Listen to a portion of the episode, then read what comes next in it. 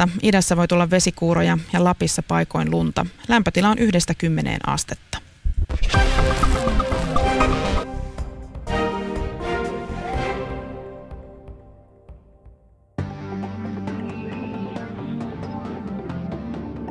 Yle Puheessa. Tiistaisin kello 1. Perttu Häkkinen. Ja oikein lämmintä tiistai-iltapäivää teille kaikille ja tervetuloa tämänkertaisen päänavauksemme pariin. Minä olen Perttu Häkkinen ja tällä kertaa olemme eläkeläisten asialla. Tarkemmin sanottuna pornoeläkeläisten. Mitä pornon jälkeen tehdään vai voiko kyseisestä ammatista jäädä laisinkaan eläkkeelle? Pysimme tähän ohjelmaan mukaan 4 naista ja 3 miestä. Naiset kieltäytyivät, miehiltä tuli vihreää valoa yhtä lukuun ottamatta. Tuolloinkin kyse oli terveysongelmasta. Siteraa tässä yhtä kieltäymyskirjettä, jonka meille lähetti 40 entinen pornonäyttelijätär. Haastattelu valvottaa, hän kirjoittaa. Kerroi perheelle ja mieheni sekä teinikäinen tyttäreni vastustavat haastattelun antamista. Asia on minulle tärkeää, käyn puhumassa alalle tuleville pro-tukipisteellä, mutta mediassa esiintymisen lupasin lopettaa, koska sekin aktivoi koulukiusaajia ja vaikka koen asian tärkeäksi, on ensisijainen tehtäväni suojella lapsiani. Olen pahoillani, mutta aiheuta pettymyksen mieluummin teille kuin perheelleni.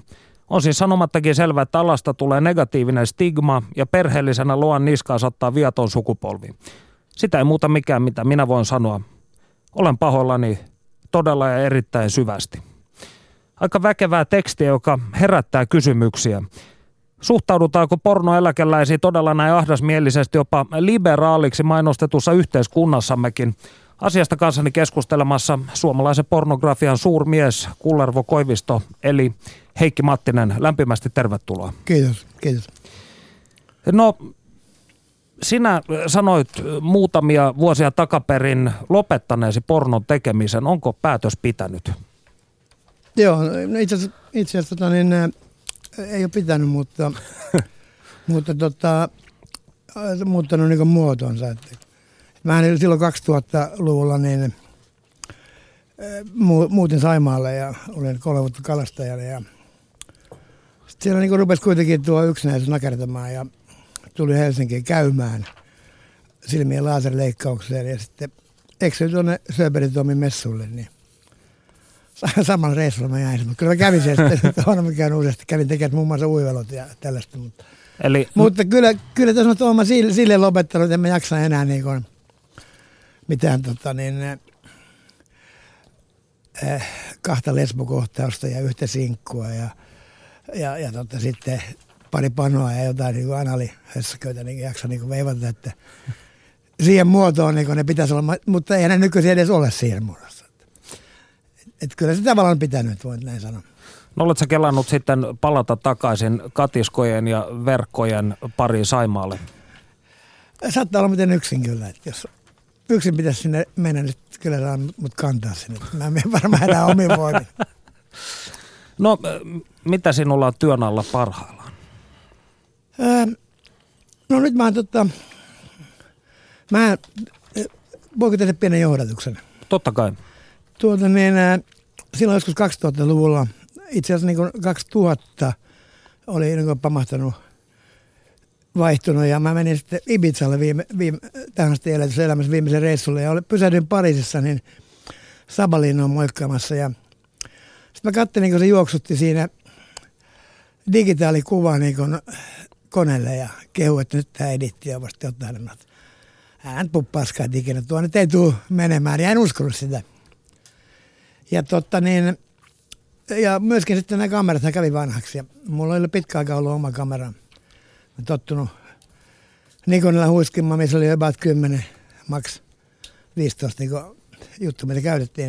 Mutta sitten mä opettelin ton Nikonin. Mulla oli hyvä kamera. Ja niin täytyy sanoa, että kyllä tulee mieleen, että on tätä fotoa. Siis fotoa niin kuin. Ja sitten mulla on semmoisia pikku omia projekteja, mitä mä niin kuin teen videolla, joka tapahtui vain yhdessä huoneessa ja semmoista niin vähän omaksi iloksi.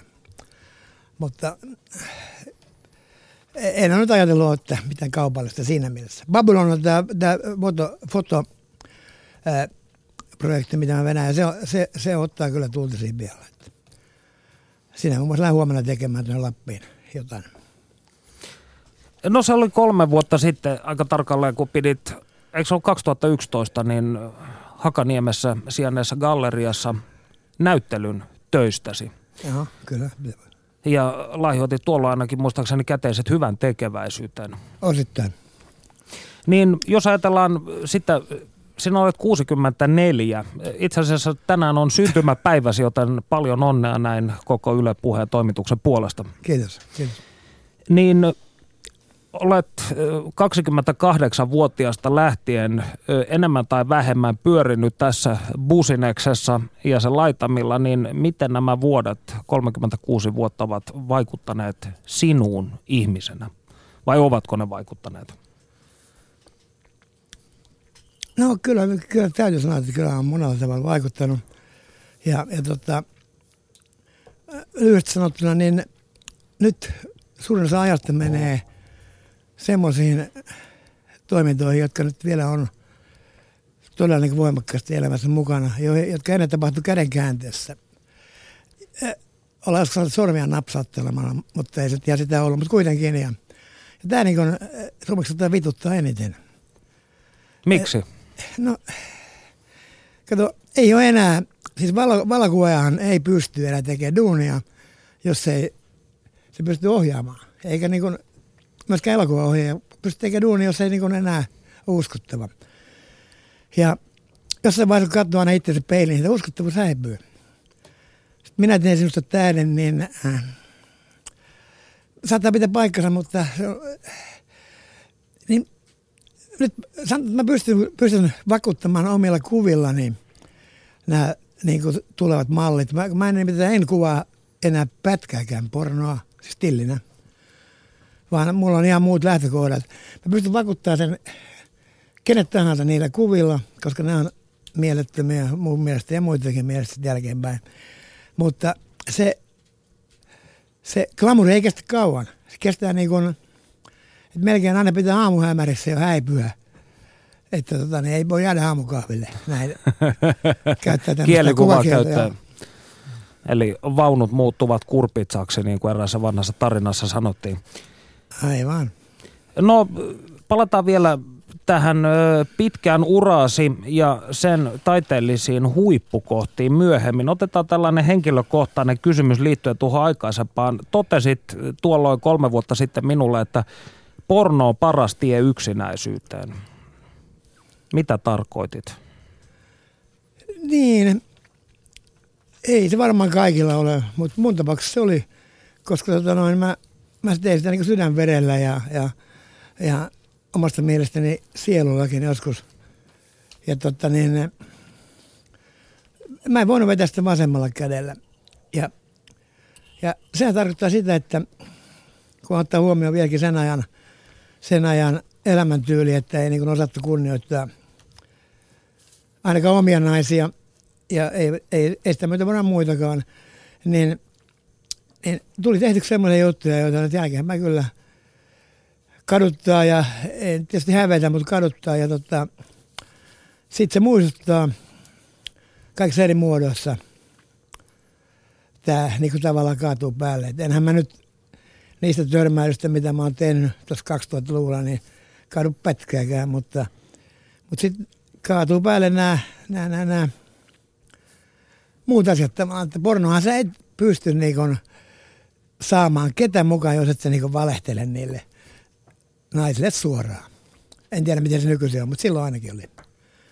Ja silloin kun sanottiin naisille, että kuka sut näistä kuvista tuntee, älä nyt luule, niin sitten kun ne ilmestyi Jallun kannessa, niin se oli maitokaupasta potkut ja sukulaiset ei puhunut, just niin kuin sanoit. Ja tämmöisiä, kadut sä tällaisia asioita vai mitä sä kadut? No ei, mä kadun niin kuin itseni ylipäätänsä ihmisen, että mä jossain vaiheessa luulen, että mä oon niin helvetin epäonnistunut. Tämä näyttely vähän petras sitä. Niin kuin, ja nyt mä enää tässä sitä vaihetta, että mä tunnen olevan niin aivan sensaatiomaisen sielukas. Ja katsotaan kuinka tätä jatkoa, mutta kyllä mä oon tehnyt päätöksiä, jotka on pitänyt. Ja mitä muuta kysytkään tässä? Miten se on vaikuttanut ihmisenä? Niin. Joukkina voi sanoa näin, että Enää ei pysty panemaan ilman kameraa. Tämä oli tolkkeena, vittu.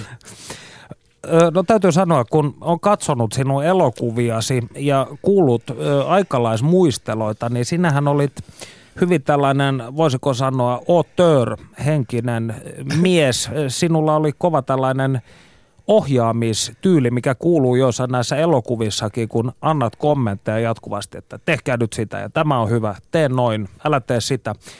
Niin voisiko sanoa, että sinulla, kuten monilla muillakin ohjaajilla, on tällaisia erilaisia henkisiä kausia?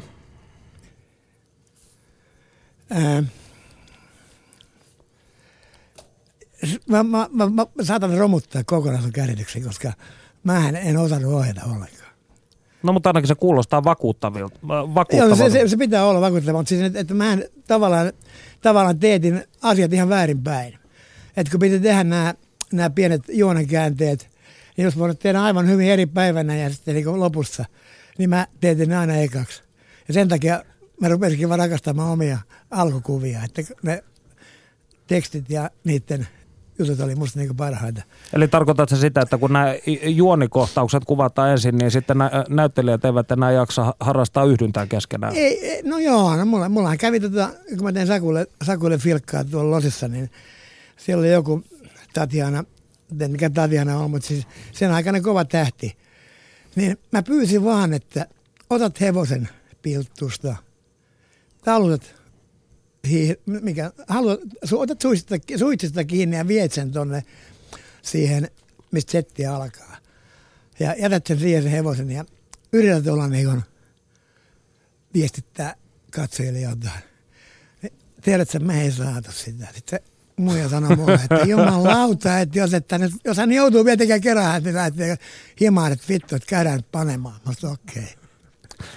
Ja tämä hevosen taluttaminen jäi siis siihen? Ei, siis ei. Joku ei osaa edes sanoa oman nimensä. Mm. Mutta se oli sitä aikaa tietysti, että ajat muuttuu ja materiaali paranee. Eli toisin sanoen, koetko, että toisinaan olisi ollut parempi tehdä tällaisia klassisia näytelmää, draama-elokuvia pornosiaan? Joo. No, jossain mielessä kyllä. Nyt me tehdään niitä itsellemme. Sä olet pornon ohella kouluttautunut taidegraafikko, kokeillut kilpaurheilijan uranopeuslaskijana, kuvannut paljon muotia julkiskuvia sekä esimerkiksi myös testannut Ratto-lehdessä luotiliiveä, kun sinua ammuttiin 30 kaliberis Mitta Wessonilla vatsaan. Niin voi sanoa, olet monialaosaaja. Mutta onko porno kuitenkin sinun työurasi ykkösasia? No joo, kyllä voi sanoa, että olihan se tietysti niin kyllä mä kuvasin paljon ja siihen aikaan jostain syystä, niin kuin nytkin, niin mun jutut aina ylitti niin kuin ton publiciteetin, mitä nyt tietysti enää ei tee. Mutta kyllähän se porno oli tavallaan ykkösjuttu, se kiinnosti. Ja kunnes sitten aikani sitä tehtyä, niin huomasin, että se ei niin kuin missään mielessä kehitä mihinkään suuntaan ja se ei enää voi edetä. Niin kuin, se ei etene. Mä olin sen lakipisteen niin saavuttanut.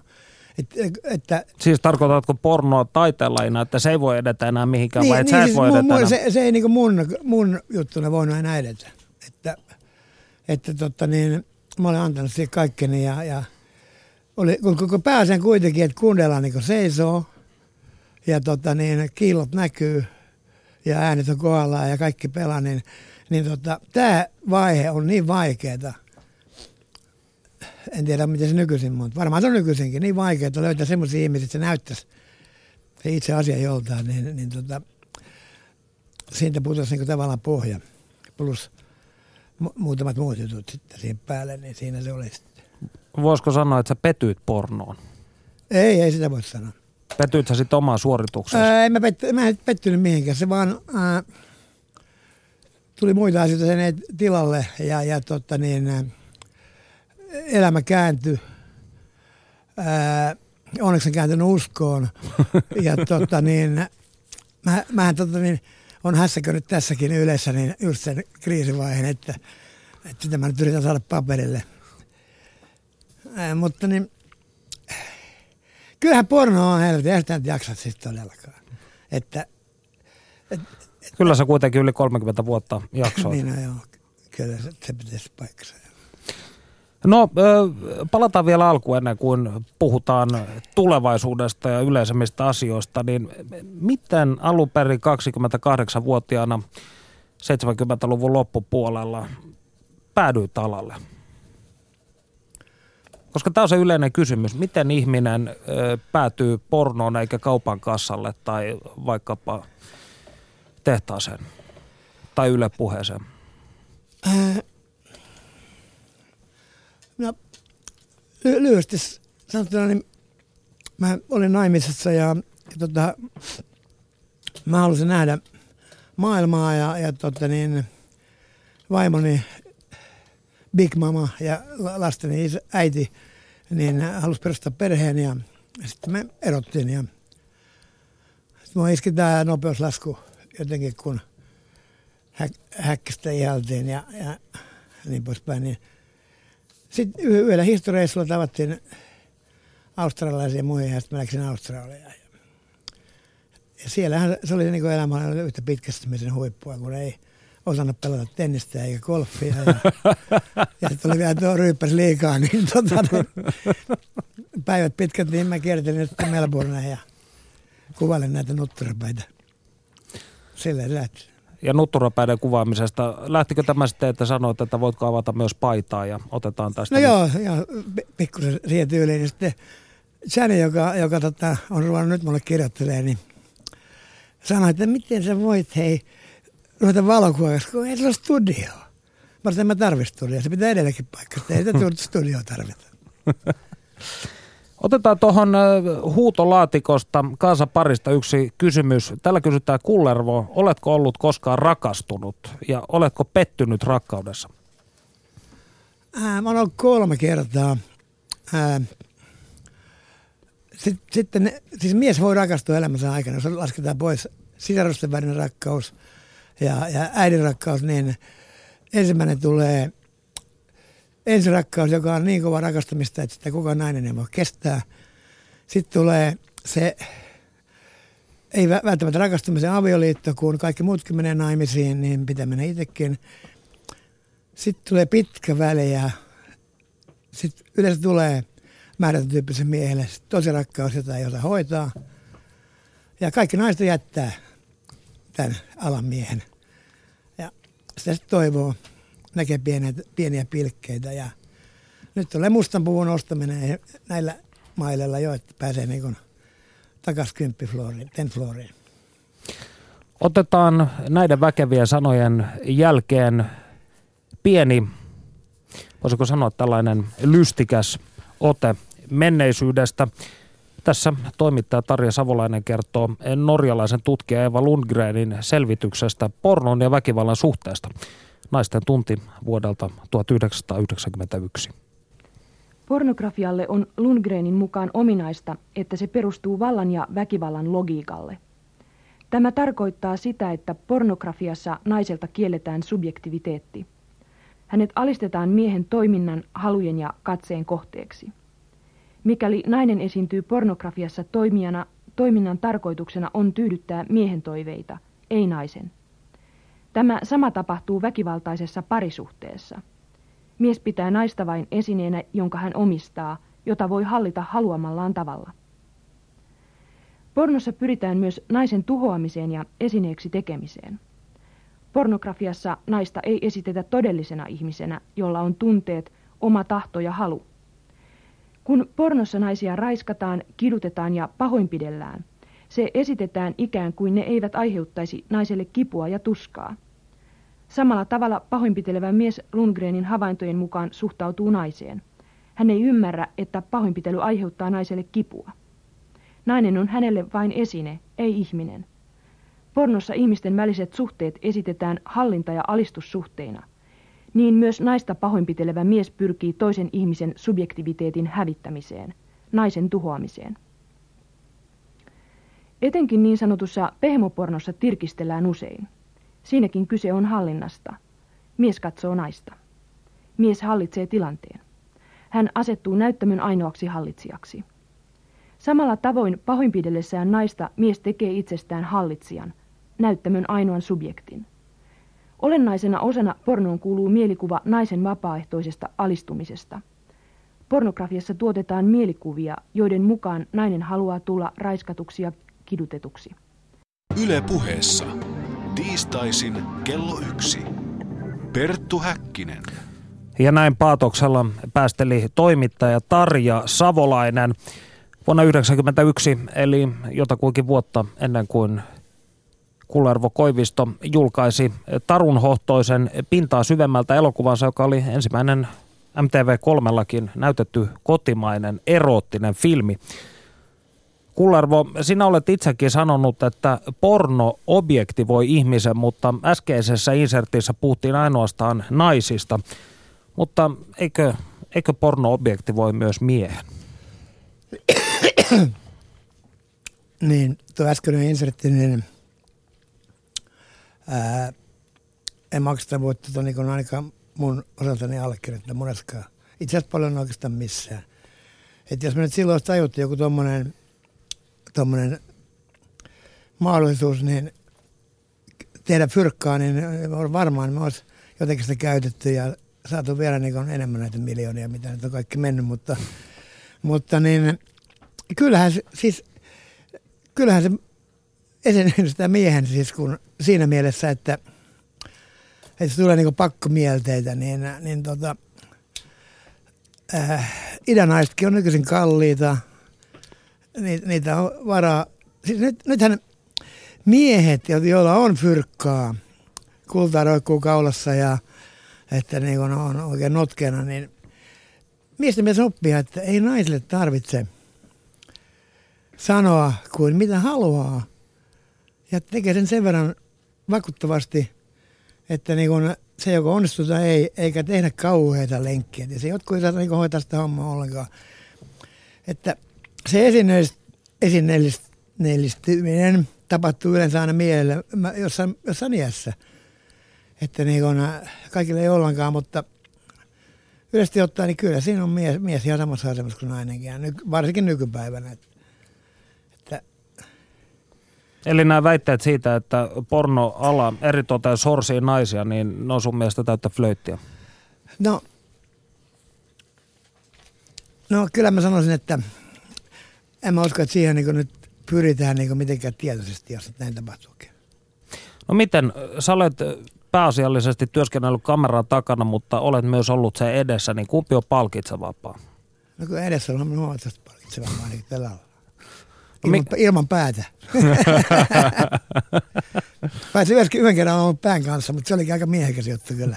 Tässä Laureen Missingissä, joo. No niin, kerropa enemmän. En mä siitä. No joo, okei, voin kertoa, että siis, sit kun on tarpeeksi kauan on alalla ja niin kun rupeaa kehittymään niin kun sen alan mukana, niin joskus tulee mieleen, että pitäisi niin itse suorittaa joku juttu, niin saisi sen näyttämään niin oikealla tavalla. Tämä Laureen Missing oli semmoinen leffa, mikä oli ensimmäinen digitaali, 3 kertaa kamera kuvattiin. Mikä vuosta oli? Se taisi olla 96 täytyy.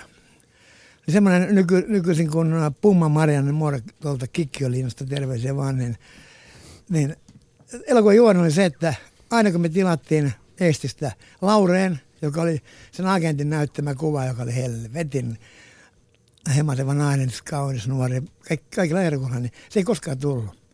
Sitten me ryhdyttiin miettimään, että mitään vittua, että tehdäänpä semmoinen leffa, että Laureen Missing. Me kuvattiin kaikki ne muijat, jotka tuli tiedä, että se ilman hampaita tai hampaita ja muuta. Ja laskettiin, että 3 kertaa joutuu antaa pilluun siinä rajassa, että kun mitä maksat. Me kaikille maksettiin aina lotsarilla tiedoksi. No totta niin, sitten se elokuva jäi niin loppuhetki varten, kun Laureen ei löytynyt. Siellä oli ranskalaista hyvää muijaa ja muuta, niin me ajattelin siellä suomalainen Laureen Kolehmainen. Sitten tuli Puma Marianne Moore tuli niin meidän tietoisuuteen ja herra jumala, se teki kaikki jutut, semmoista ei tarvinnut edes ohjata. Katteli hölmänä ja yritti kuvata niin mukana. Mä sanoin, millä saatana tämän muijan taas. Me tehtiin tämmöinen kohtaus tuon Matin, se oli aikanaan yksi tuottaja tuolta elokuvan puolelta, niin sen kanssa suunniteltiin yksi kohtaus ja se kuvasi sen. Se ei pystynyt kuvaamaan, että joku muu kuvasi sen. Ja se oli hieno, musta oli on onnistunut kohtaus. Eli olet ylpeä niin kuin... No kyllä, kyllä sitä mä voisin näyttää kyllä kenet tahansa, jos on vielä raakamatskua tällä, että voisi kaikki harjoitukset ja muuta kuin näin. Studiossa siis... Ainut kerta oli tapahtunut näin. Perttu Häkkinen ja kotimaisen aikuisviihteen suurmies Kullervo Koivisto alias Heikki Mattinen. Keskustelemme pornografiasta uravaihtoehtona sekä siihen liittyvistä kommervenkeistä ja pornoeläkeläisyydestä. Jos haluatte kysyä jotain tai kommentoida, tehkää se huutolaatikossa osoitteessa www.yle.fi/puhe. No, millainen... Jos ajatellaan näitä niin kuin ammatinvalintakriteereitä, niin millainen on pornon tekijä tyypillinen työpäivä?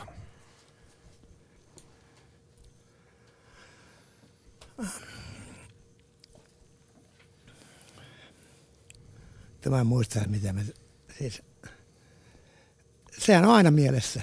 Siis sillä, että sehän onkin just, että kun se on yötä päivää mielessä, niin määritän tyyppisillä tekijöillä. Ei tietysti kaikilla. Nythän se voi tehdä monella tavalla vasemmalla kädellä oikealta, mitä tahansa. tai molemmilla, mutta olihan se kaiken kaikkiaan niin täyttävää. Et jos ei oltu niin tekemässä, niin oltiin sitten kuvaamassa tai jossain messuilla tai etsimässä malleja tai matkoilla. Eli se on enemmänkin elämäntapa kuin varsinainen ammatti. Joo, mäkään muistan, että mitä mä niin olisin, mä koskaan edes... Niin varsinaisesti syönyt mitään himassa. Mä ymmärrän, miten niin kun se mun erittäin mieletön tyttöystävä kautta avopuolisena kesti mun. No hänen laskujen mukaan oli 9 vuotta, mutta tosiaan se oli 14. Niin. No mutta jos tänä päivänä ajattelee, niin ensin pitää järjestää mallit. Sitten varmistua siitä, että edes jotain niin saa mitä haluaa. Sitten kuitenkin niin saa niin vähän fyrkkaa, että just hätäisesti pystyy maksamaan mallille, itse ei varmaan saa mitään. Niin ei se paljon voi varmaan uhrata sille aikaa. Että monethan nykyiset tekijät, niin kun mä tunnen muutamia, niin tekee sitä niin oman työn ohessa. Ja sitä mä nyt kyllä tajuin, että mitä järkeä siinä on. Naimissa olevat miehet. Kyllä se työllisti meitä silloin. Silloin tuli rahaa, fyrkkaa tuli paljon. 80-90-luvulla. Niin. No, jos mietit, sä olet kuvannut satoja malleja sekä liikkuvalle kuvalle että stilleinä, niin millaisia ihmisiä alalle useimmiten päätyy? No se oli yksi juttu, joka viinutti niin suunnattomasti. Et muijat tuli niin alalle, että... tunnistaisi kukaan, mutta ei saatana tästä tunnistaa. Ja sitten siinähän niin kun kuka tahansa tekee, joka ottaa vakavasti jutun ja tuntee, että niin osaa tehdä jotain. Se vitutus alkaa heti, kun se tapaa sen mallin. Me semmoisia otettu, jotka niin ei saanut puhua, edes mainita. Niin jos poikaystävä mainitsi 2 kertaa, että oli kenkää heti. Piti kuunnella ja Sitten kun ruvettiin kirjoittaa paperille noita pieniä kässäreitä, niin... Mutta kyllä siellä oli hienojakin. Todella hienoja. Ja hienoja naisia. Ja superkundejakin oli muutamia. Jotka sitten jäi sen koko... Ei se mitään lokaa ollut, mutta jäi sen massan ansiosta niinku tavallaan huomaamatta, että niitä voimavaroja saattaisi käyttää taas niinku videoista. Mutta mä käytin ne kyllä sitten niinku fotoissa, että on. Ja nyt on niin sielukkaita muijaan paljon. Se on se katse on aina, joka mut pysäyttää. Et jos mä pystyn saamaan sen mallin katseen, niin siinä ei varmaan tämä ikäkään meinaa yhtään mitään. Niin siitä se lähtee. Ja sitä ei voita mikään. Et se on niin kuin mulle tärkeä asia. Mä muistan itse, jotakuinkin 10 vuotta sitten päädyin Kallioon tällaisille erään pornoa tehneen miehen syntymäpäivän juhlille. Ja siellä ensin siis juotiin boolia, syötiin tuulihattoja, voileipäkakkua. Sitten se tilanne eskaloitu välittömästi semmoiseksi orgiaksi. Minä ja eksä istuttiin sohvalla ja syötiin tuulihattoja. Katsotaan, kun nämä kaikki ihmiset siinä niin kuin läjässä lattialla nylkyttää toisiaan. Ja siitä ehkä puoli tuntia, niin ne on kaikki toistensa riveleissä kiinni, huutaa ja kirkuu, ja lopulta jokainen lähtee niin kuin omaan suuntaansa pois sieltä. Niin hakeutuuko alalle tasapainottomia ihmisiä?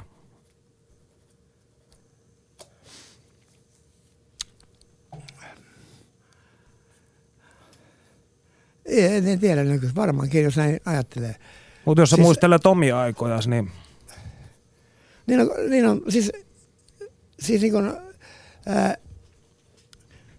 sehän oli niin kuin, että kun ensi oli kaikki suostu niin kuin tekemään jotain, mutta ei saanut niin näkyä mitään. Ja piti heittää massia pöytään koko ajan, että pääsi, niin kuin pikkuhiljaa pääsi siihen tarkoitukseen, mikä oli. Sitten oli jo niin kypsä, että no kyllä mä nyt sanoisin, että nythän on naiset varmaan aika laskelmoivia, mutta jos niin joku perheen jo perustanut tai niinku eronnut tai karannut tai onhan se niinku hakettu pornoalalle, niin kyllä se on, ei kyllä se on tasapaino varmaan kaukana. Onhan tässä niinku, mitä ne vain on nimiäkään, niin ala, joka on sellainen, että joutuu niinku näyttämään pillun ja kaikki se eri muodot, niin ei siinä tasapainoa enää ole mun mielestä. Ihan oikeasti. Eli se on villiala. Kyllä se on villiala, että mähän en nykyisin kuvaa siis juuri ollenkaan mitään tuollaisia juttuja. Mulla on ihan muut elementit. Ja näin sanottuna terveisen Puistolaan erittäin sielukkaan naisen olen tuntenut 3 vuotta. Jonka mä luotiin Babylon. Se ei merkitse yhtään mitään. Mä tykkäsin nimestä, koska mä oon ollut kuvaamassa tuolla, tai en mennyt sinne, mutta olin lähellä mennä tuolla en muista nimeä, mutta helvetin vaarallinen mesta, perutin keikan. Niin nyt mä läksin aika vanha-aikaisesti liikenteeseen, pelkästään näillä uusilla kalleilla kameroilla. Ja mä saan aina vaan parempaa ja parempaa. Mä nyt rupean modernisoitumaan myöskin siinä asettelussa, mutta siinä on tärkeintä vaan katse. Katseesta ja muusta taiteen tekemisestä puhumme piakkoin. Studiossa siis Perttu Häkkinen ja kotimaisen aikuisviihteen suurmies Kullervo Koivisto. Ja kunnallaanpas tähän väliin, mitä Panu Hietaneva on meille keksinyt. Minä tavoitin Tampereelta nyt toisen aikuisviihteen eläkeläisen, eli Risto Pylkkäsen, joka kirjoitti vuosikymmeniä lehtijuttuja suomalaisiin miesten lehtiin. Samaan aikaan hän myös työskenteli toimittajana Yleisradiossa ja opetti myöhemmin radiotyötä Tampereen yliopiston tiedotusopin laitoksella. Pylkkänen on kirjoittanut myös vitsejä suomalaisiin lehtiin, tehnyt useita vitsikirjoja ja ollut hetken aikaa vitsien kerronnan maailmanennätysmies Guinnessin ennätysten kirjassa. Kuinka sinä päädyit tekemään pornoa? Varsinaisesti se alkoi 1974. Siinä, joo, ihan oikeasti 40 vuotta sitten en tullut ajatelleeksikaan, kun Timo Toivonen, joka oli silloin teki Kallea ja Jallua ja Rattoa ja näitä lehtiä, niin se pyysi mua tekemään muutaman jutun ja mä sitten tein ne ja siitä se alkoi. Mikä pornossa sitten kiehtoi? Kyllä kai se oli siis se, että siitä saa palkkaa rahaa, että se siinä lähinnä siis, ja jos siinä syvälle pornon maailmaan sitä mennään, niin se tulee enemmän rahaa. Että ei siinä, se on ihan normaali, jos mulla olisi maksettu saman verran, että otan kaivinkoneen ja menen kaivaa nojaa, niin kai mä sen olisin tehnyt. Yrititkö piilotella tätä pornotaustaasi silloin, kun työskentelit Yleisradiolla? Ei, se ei tullut edes kysyneeksi, enkä mä tullut kertoneeksi. Tuliko asia kuitenkin pomojen tietoon? Juu, kyllähän esityhän mun kuvani niissä kaikissa, että kyllä sitä varmaan joku tuli, ja oli mulla muutama kaveri, jonka kanssa sitten niistä juteltiinkin, mutta ei se mitenkään erityisemmin. En muista, että olisi ollut mitään positiivista tai negatiivista, se oli aika neutraalia. Yleisradion jälkeen työskentelit radiotyön opettajana Tampereen yliopiston tiedotusopin laitoksella. Kuinka akateemisessa maailmassa suhtauduttiin pornon tekemiseen? Ei yliopistossa siihen kukaan kummemmin kiinnittänyt. Siis mulla tuli joskus jopa mieleen, että jos joku olisi kysynyt, niin se olisi itsensä paljastanut sillä, että hän lukee pornolehtiä, että olisi minut tunnistanut sieltä. Että sen takia se ei opettajista eikä. No joku opettajista joku, joka oli alan miehiä, niin saattoi kysyä, että onko mitään uusia hyviä tiedossa. Ja sitten taas opiskelijoista muutama. Siinä oli 2 vuoden aikana, joiden kanssa tuli sillä lokeen, niin heidän kanssa sitten vaihdeltiin filmejä ja muuta, mutta ei mitään yleistä ollut semmoista, että joku olisi niin kuin tullut joku kohu tai ja siitäkin huolimatta, että joku yliopistolehti julkaisi. Se oli heille sensaatio olevina, että meillä on tämmöinenkin pornokirjailija täällä. Niin siitä tullut sitten ainoa, mikä oli, joka sitä nosti kohuun, niin oli rehtori, kun meidän oli sattunut jossakin hommissa mennyt kertomaan, että siis mulla on niin paljon vapaa-aikaa näissä yliopistohommissa, että kun ei mitään muuta keksi, niin on pakko kirjoittaa porno. Oliko pornon tekeminen kannattava sivutyö vai harrastus, vai kenties molempia?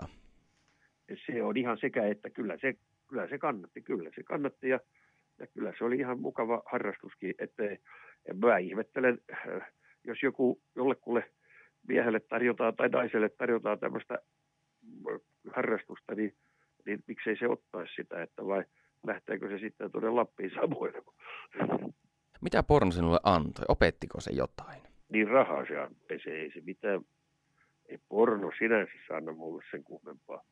Seksi on eri asia, mutta porno antoi rahaa, ei se ja opetti, ei se nyt osaa sanoa, mitä se nyt olisi opettanut.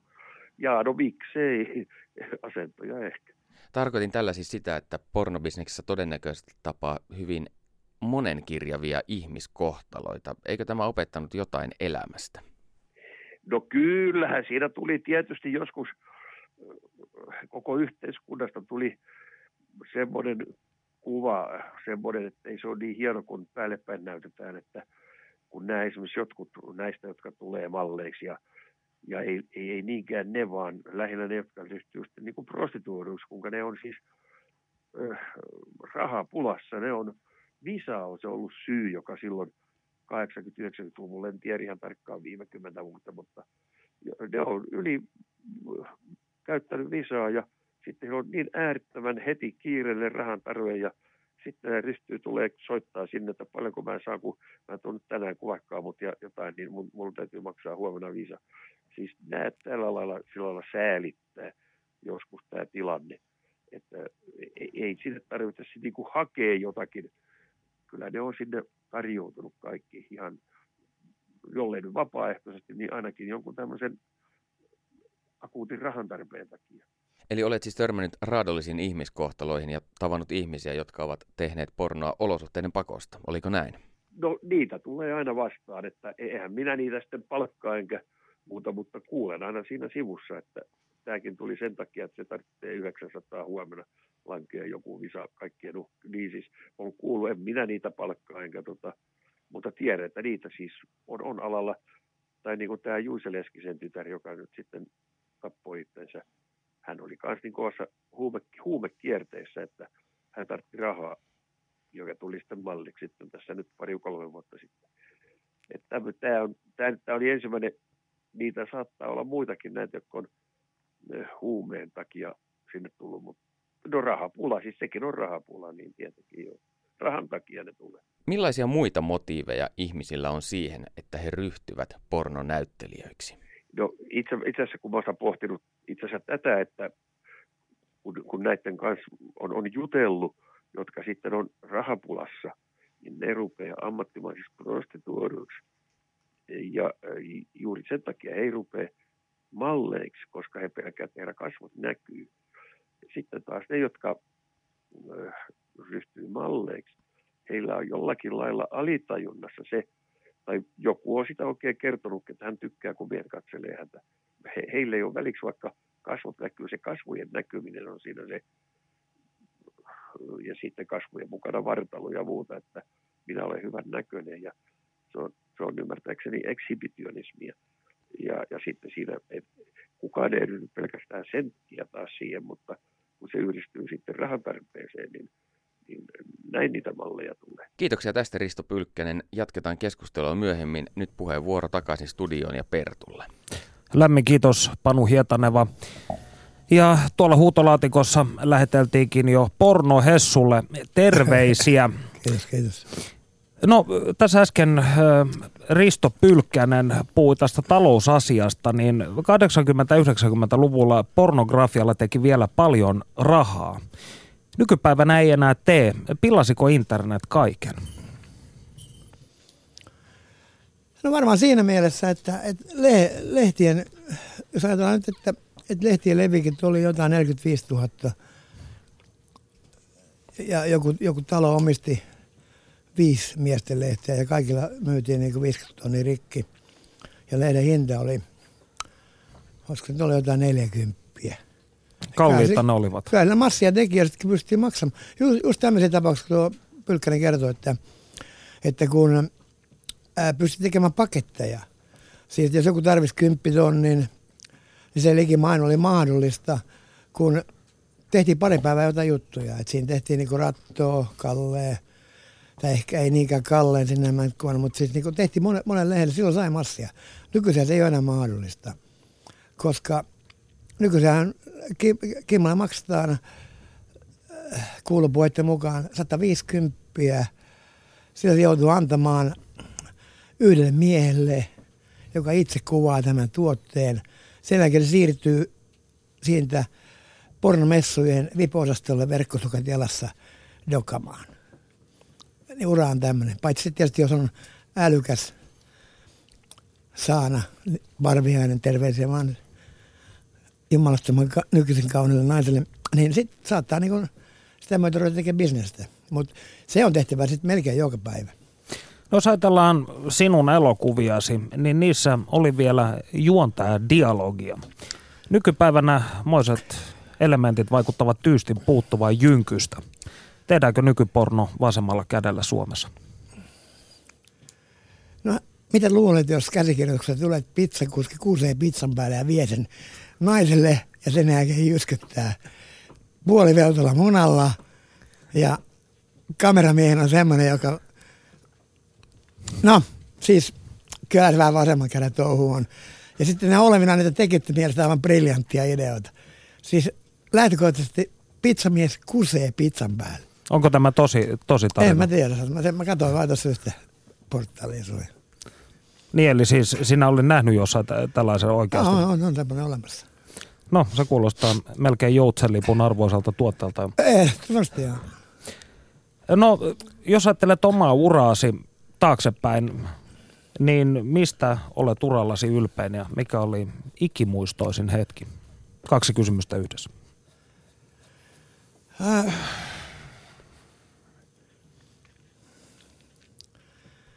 No, ulkomailla pystyi kuvaamaan melkein ketä vaan.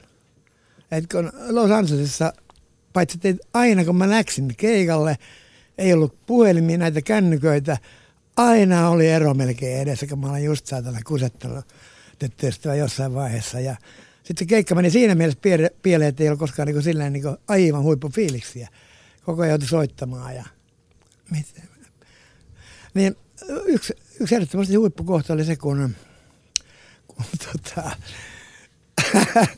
kun mä olin Los Angelesissa kuvaamassa saksalaisille. Mä sain just kunniankannukset, kun olin rapassut nakokuvat Punaisella torilla Mathias Rustin jälkeen ja sitten sekoillut Pietarissa palatsiaukemmalla. Ja sitten sehän sana kulki siinä, että se oli siihen aika kovia tekoja omasta mielestä, muiden mielestä. Niin mä olin Saku oli tekemässä softpoke-leffoja Losissa, Big in Hollywood, Big Boobs, bla bla bla, ja sitten Limu haki aina duuniin. Siellä oli kaikki lamput, valastuskatot valmiiksi, vähän koputteli satana ja muutteli ja yritti sitten niin pikkusen käsikirjoitus mukaan tehdä näitä juttuja ja mistä ei tullut mitään. Mä käyn loppuun tein.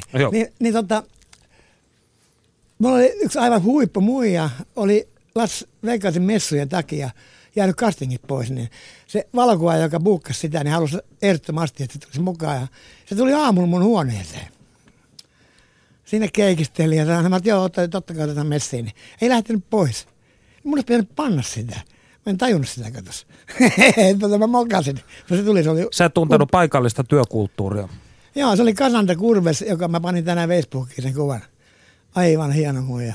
Siis niin kuin upea. Mä en tuntenut sitä kulttuuria. Ja meni monta vuotta ennen kuin mä rupesin sitä ajaamista kysymys. No siellä on tietysti paljon muitakin kohokohtia.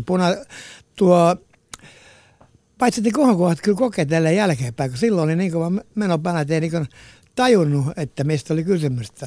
Kerro vähän tästä sun Venäjä-toiminnastasi. Kuvasit siis sekä Punaisella torilla että Erämitaasin lähettyvillä Pietarissa. Joo. Niin miksi veri veti itään? No, se oli aina oli jänniä reissuja, koska ikinä ei päässyt suoraan läpi. Että jopa niin kuin tullissa, missä me mentiin, me suosittiin aina vaalimaan tulliin, koska ne heitti aina reput tielle. Ei kun nämä lainapeitteet siihen meidän autojen eteen ja tavara kerrallaan tuotiin siihen peitteelle ja aina löytyi jotain. Pomo, se sanoi aina se eversti tai minkä lienekä. Jos vielä löytyy, niin eteenpäin se meni, mutta aina päästiin. Ja seuranta oli aina perässä, se oli liito jännää niin kuin. Ja siellä pystyi tekemään mitä vaan. Paitsi tehdä nyt silleen niin kuin saatu kuvaa. Paitsi silloin kerran, kun oltiin Pietarissa ja se oli etukäteen järjestetty. Saatiin parissa päivä vuokrata se palatsi aukeamaan. Ja sattui niin hyvä säkä, että oli, ensimmäinen päivä oli aivan kevätä aurinkoista. Ei oikein niin tiedetä, mitä kuvataan. Tehtiin semmoisia tyhjänpäiväisiä inserttejä. Mutta sitten kun tuli mylläkkä, tiedätkö, erittäin huonot olosuhteet. Silloin me oltiin niin elementissä. Me pantiin hevoset vetämään siinä ja kaikki naisen ryöstöjä. Ja KGB-jätkät vahti siellä kulmissa, kun oli maksettu, että ei pääsi jengi kulkea sitten läpi. Ja sitten kun mä sanoin, että nyt on meidän pakko saada jotain, kun meillä on Katarinan vaunut, sen heidän ryöstö, kun kasakka tulee, että pitäisi päästä joku sisäinsertti vetämään. Niin. Me mentiin Ermitaasin puvustossa, kuvattiin sitten yksi. Me sanottiin, että tämä on softi lesbo. Tässä just hätäisesti näkyy mitään, mutta kyllä se oli täyttä tavaraa. Se on yksi kohokohta, näin jälkeenpäin. No, jos ajatellaan yleisesti tätä pornobusinesta, niin eikö siinä liikuta aika harmaalla alueella? Täytyy olla tarkkana siitä, että kukaan ei pääse vedättämään, vaikka talousasioissa. Niin, ehkä nykyisinhän se on näin. Mutta silloin ei kyllä meitä ei vedättänyt kukaan. Koska siis nyt oli kaikki suomalaiset lehdet oli hanskassa, että joskus oikein hävettiin, kun teki joka paikkaa. Ja kun ei ollut tekijöitä, ehkä se oli yksi syy. Sitten me myytiin, siis sehän oli säälittävää jälkeenpäin, että aina ketkä vedätti, niin oli tuo Venäjällä ja Eestissä sun muuallakin ne kunnit, jotka niitä kimmoja toi sinne.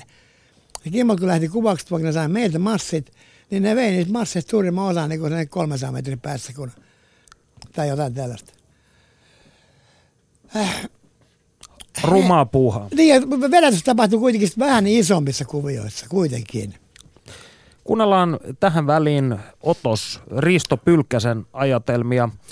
Totuttuun tapaan toimittaja Panu Hietaneva haastattelee. Minä jatkan nyt keskustelua Risto Pylkkäsen kanssa pornosta. Syntyykö pornon tekemisestä sinulle leima, joka olisi haitannut elämää? Ei mielestäni, että kaikki suurille, joiden kanssa joudun tekemisiin, niin tiesitän, että joku sitä käytti, niin kuin esimerkiksi tämä tiedonsopilaitoksen johtaja, jonka kanssa minulla oli poliittisia erimielisyyksiä, kun hän oli semmoinen kommunisti ja mä kaikkea hänen mielipiteitään hyväksynyt, niin hän joskus sitten aina viittasi siihen, että olen siivoton kirjoittaja, mutta toiset tiedosopilaitoksen useimmat niistä, niin nauramun jutoilla, niin mistä päättelin, että ne luki niitä ja kertoi, että oli hyvä juttu, että ja näin edelleen, että ei mulle hankaluuksia ole tullut siitä. Me yritimme pyytää tähän ohjelman vieraaksi useita naispuolisia ex-pornonäyttelijöitä, mutta kaikki kieltäytyivät haastattelusta. Miehiä oli huomattavasti helpompi saada avaamaan sanainen arkkunsa. Onko sinulla näkemystä, mistä tämä johtuu? Meillä on semmoinen kokemus oli tuolla Kallessa ja Jallussa, että sinne on tulossa miehiä kaamalasti malleiksi. Ja yhdelläkään ei vehje toimi sitten, kun on tosi paikka. Ja me tultiin, siitä samaan tulokseen oli tullut tämmöinen Hefnerin tekemä, tai tai se oli Hefnerin kustantama, Amerikassa oli yliopisto tehty, mä uskon, että se oli asiallisesti tehty, että yksi mies 200 pystyy tosipaikan edessä siinä, kun siinä on valokuvaaja ja kaksi kuvaajaa, apukuvaaja, valomies, äänimies mahdollisesti, skripta muut, että sillä toimii vehje siinä, kun pitää olla. Ja näitä meillä kävi siellä esiintymässä sitten vuosien mittaan satoja. Ne miehet, joilla tämä pelaa, niillä on täysin normaalista ihmistä poikkeava rakenne siinä, että niitä ei ole julkisuus. Ehkä sekin on ekshibitionismia sitten jollakin lailla taas mitattuna, mutta että ei sinne, kyllä, ei niitä miehiä varmaan ole haastatteluun tulossa kuitenkaan pilvipimein, koska niitä ei ole. Eli jos mies kykenee harrastamaan seksiä kameran edessä, niin hän todennäköisesti myös kykenee puhumaan siitä. Nimenomaan uskon näin, että jos pystyy harrastamaan siis miehet ainakin, koska miehelle se on taas semmoinen jonkinlainen ylpeyden aihe, montako on kaatanut. Meidän kulttuuri on semmoinen, ja heidän ei tarvitse sitä kauheasti häpeillä, ainakaan kaveripiirissä. Ja naisilla se on eri asia, sitten taas se kulttuurijuttu on semmoinen, jos sitten 20 vuotta hommiensa jälkeen, niin ei he kehtaa kertoa, että yhtenä päivänä tein 3 kanssa kimppahommia, ja kun siinä sitten saman tien pitää kaksosia huitaa vaunussa, ja aviomies on siinä vieressä, niin tästä se johtuu. Monet ihmiset tuntuvat katuvan sitä, että he ovat jossain elämänvaiheessaan tehneet pornoa. Kuinka ihminen voi kestää pornon jättämän leiman?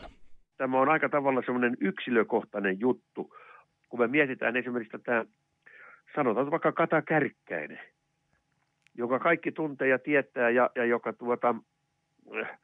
kaikki tietää, että hän kävi Playboyssa vilauttamassa ja oli Hugh Hefnerin playmate siellä, ja kaikki tietää, mitä kaikki tämä tarkoittaa, ja nythän kuitenkin sitten on palannut tänne, ja hän on ansioitunut muun muassa käsikirjoittajana, ja se on yksilöstä kiinni. Olet nykyään eläkkeellä sekä akateemisesta maailmasta että pornosta, ja nykyään keskityt kirjoittamaan vitsejä. Miksi pornon tekeminen jäi?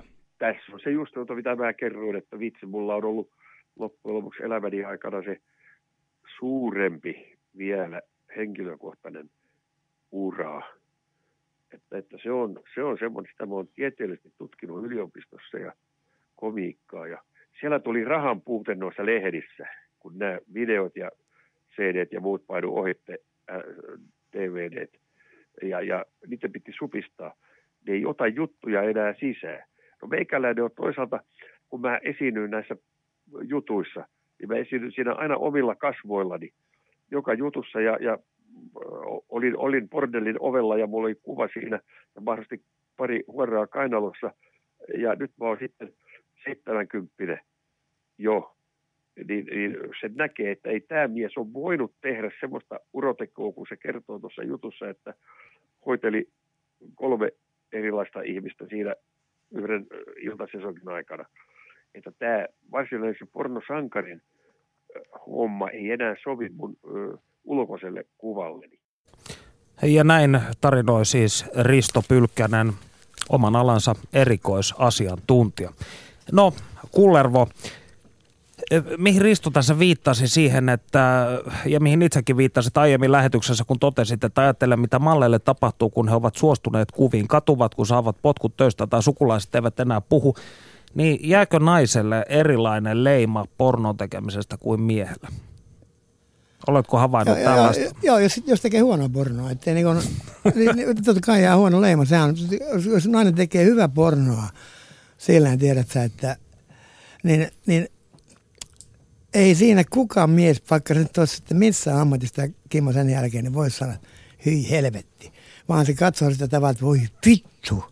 Siis niin kuin mun käsittääkseni. Mutta totta kai se nyt sehän selvä, että ymmärtää tietysti noita perheellisiä, kun mallihan saattaa sanoa poikaystävälleen, kun se huomaa sen kuvan lehdessä, että tästä on pää vaihdettu. Mulla on käynyt tälleenkin. Ja ollaan menty koululla rosikseen. Että mulla pitää olla 2 todistajaa mukaan, ettei saletisti ole päätä vaihdettu. Niin. Mielenkiintoista. Niin, joo. Että, no, miten keissi päättyy? No, ei, sehän kaatui tietenkin heti nää syytä, mutta pötösin asti menemään, kun Korppihan oli, Timo Korppi, joka nyt on, kirjoittaa pornosta kuin leivästä, niin on erikoistunut päänvaihtoihin. Joo, en sano mitään. Mutta näin. Ja nyt tässä yhteydessä sulta lupa kysymättä lähetän Maukalle terveisiä sinne jonnekin ja Nitrolle sörkkään ja muille vavoimia, että kyllä se vielä sieltä se teillekin se vappu aukena joskus. Niin ja sinähän tässä aikaisemmin jo pyysitkin lupaa ja minä annoin sen. Joo no, aivan oikein, niin just kiitos. Kaikki on koherentisti täällä. Kyllä. No valitettavasti 2,5 minuuttia enää lähetystä jäljellä. Tämä on sääli, koska tämä ohjelma loppuu aina ennen aikojaan johtuen se traagisesta luonteesta.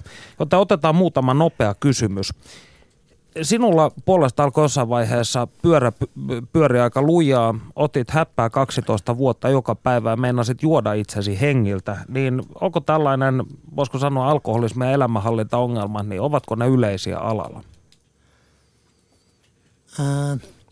Ainakin tämmöinen yleinen veltostuminen on yleistä. Et mä voin tältäkin istumalta sanoa monta nuorta miestä, jotka on nyt niin kutsutusti eläkkeellä, kun ei elämä maistu enää ja tämmöistä.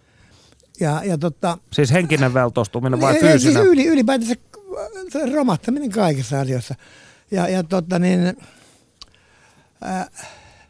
Siinä pitää olla pelimiehen pilkessä silmässä loppuun asti. Ja niin kuin sanottu, niin pitää häipyä ennen auringon nousua. Mies, joka jää taloon aamukahville, se on pelian pelattu. Tästä on kokemuksena. Tässä olisivat olleet hienot lopetussanat, mutta koska meillä on vielä 1,5 minuuttia, niin pumppaa muutaman kysymyksen. Jos nyt joku nuori mies tai nainen haluaa tälle tuuliselle alalle, villille alalle, niin kuin aiemmin puhuimme kesällä 2014, niin mitä sanoisit hänelle? Mitä evästäisit matkalle?